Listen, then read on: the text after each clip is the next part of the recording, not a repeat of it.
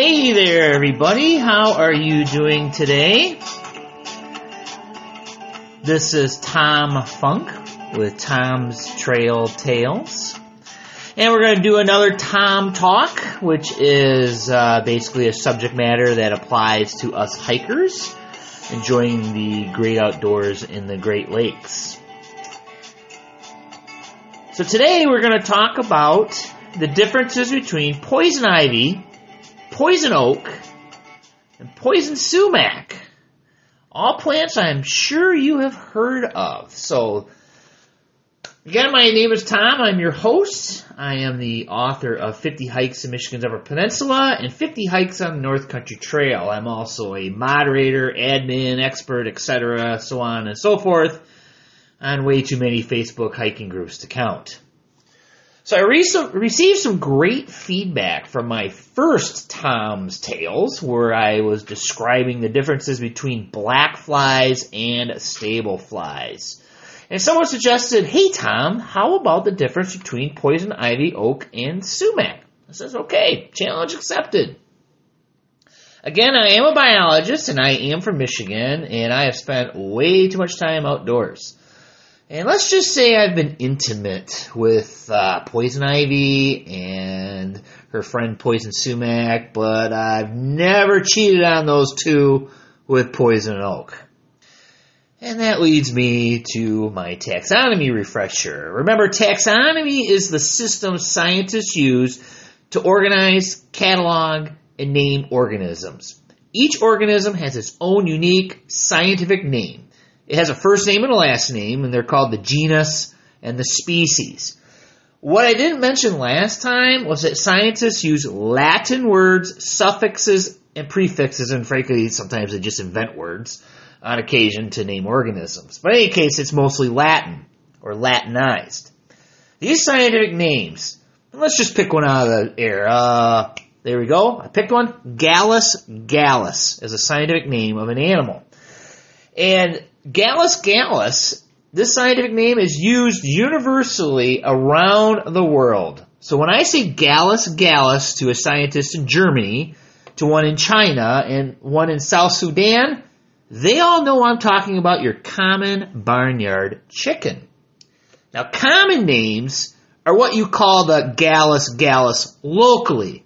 So I call it a chicken when I'm in Michigan. In Mexico, it's pollo in the United Arab Emirates, where I currently live, it's Farouche.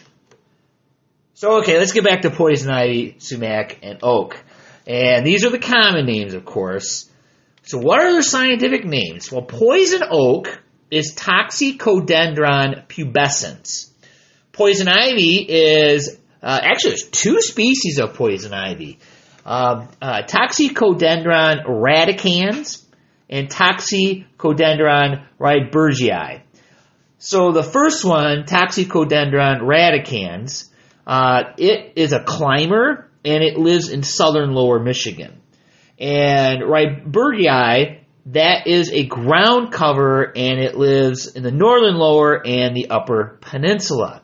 So two species and they both have the same common name. Can you see how this can be confusing? This is why taxonomy is so important.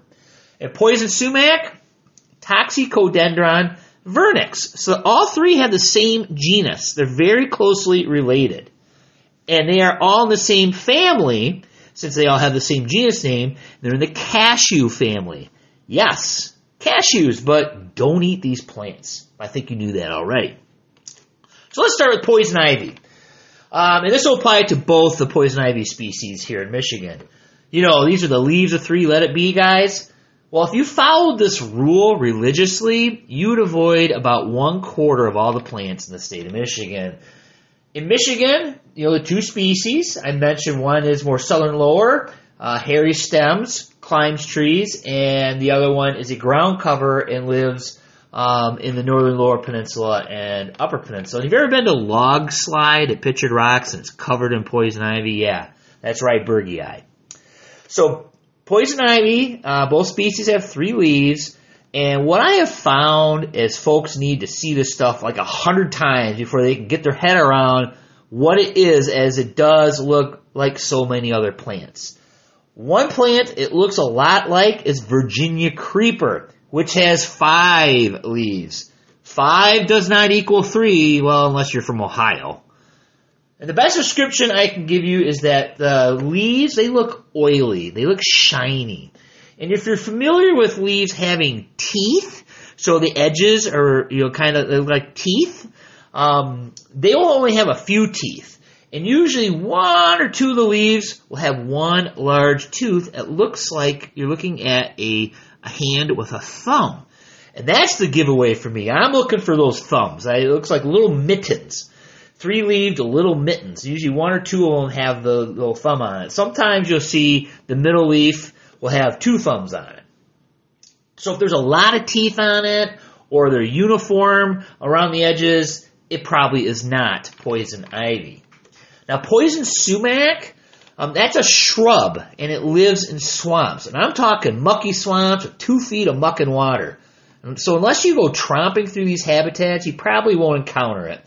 Many people vilify sumac in general as being poison sumac. But if it's on dry ground, if it's in your backyard or growing along a fence, it isn't poison sumac. Where you will find it is walking on a boardwalk in a wetland. So if you're at a nature center, for example, or the wetland boardwalk, um, this shrub, um, it does look like sumac. The leaves look like sumac. Has compound leaves, and they have no teeth on the leaves. And this shrub, it looks spindly. It's kind of like a light gray and just spindly. Uh, a respectable nature trail caretaker will make sure this stuff isn't anywhere near the boardwalk. Um, and they produce white berries in the fall, which the birds do like. Now for our last plant, Toxicodendron pubescens, which means hairy toxic leaf in Latin. Now I'm here to tell you, no self-respecting Michigan biologist or botanist recognizes poison oak as a plant that grows in Michigan. I repeat, poison oak, Toxicodendron pubescens, grows in the southeast of the United States and Florida. It does not grow here. Yeah, yeah, yeah, I know people will say it does, but they're wrong, okay? They're wrong. Well, let me rephrase. No Michigan botanist recognizes the common name poison oak associated with any plant that grows here. Remember, ask the person to give you the scientific name of the plant they are referencing. So now that you have the scientific name, what do you do with it? Well, you're in luck. The ultimate plant resource is MichiganFlora.net. Go ahead, type in MichiganFlora.net, enter poison oak into the search engine. What are the results? Well, there are none because poison oak does not grow in Michigan. So the next time one of your friends from Ohio says Poison Oak lives in Michigan, make a wager and utilize this website, MichiganFlora.net. So how do we protect ourselves from these plants? Well, of course, knowing what they are helps in avoiding them. Well, it's also good to know that about one third of the population is immune to these plants and its oil, uh, urushiol. The rest of us, well, wear long pants, and you can even put on a preventable uh, uh, lotion, brand name Technu, T-E-C-H-N-U, and I have found it on Amazon. You can use this ahead of time by putting it on your skin. You can use it afterwards after you've been exposed. Otherwise, if you've been exposed, cold water flushed over the skin as soon as you can with soap is your best bet to preventing a rash. I'm lucky. I don't get poison ivy, but I do get poison uh, sumac. And I don't get poison oak because guess what? It doesn't live in Michigan and I don't spend time in the southeast very much. So, toxicodendrons. Get to know them and learn how to ide- identify them as uh, um, that's how you uh, pretty much avoid them. So, Keep in mind that this MichiganFlora.net database, it is the product of the University of Michigan and is based on the work of Edward Voss, V-O-S-S, who wrote a three-volume set, Michigan Flora. So anyone claiming to be a Michigan botanist, they have this set of books. Yours truly as well. And the beautiful thing is, is they digitized it and they made it into this really cool plant database with photos and maps. It is really cool. So, if you're new to Plant ID, um, go to a bookstore, get a copy of Newcomb's, that's N-E-W-C-O-M-B apostrophe S, Newcomb's Wildflower Guide to Eastern North America. Very easy for a non-botanist to use. And that's the book I use, and then I'll go to Michigan Flora to identify it right down to the species. All right. Thanks for listening. And I'd like to thank my friend Adam Main. He is a musician in Kalamazoo for providing uh, the music in the background. So thank you, Adam. All right. Hey, my stats show a lot of people listening, but I have hardly any followers. So, could you do me a favor and just click on the following button uh, down towards the uh, bottom of the screen? Okay? And if you don't like this episode, well, share it with uh, someone you don't like that lives in Ohio. All right. Tom Funk for Tom's Trail Tales, and this is yet another Tom Talk.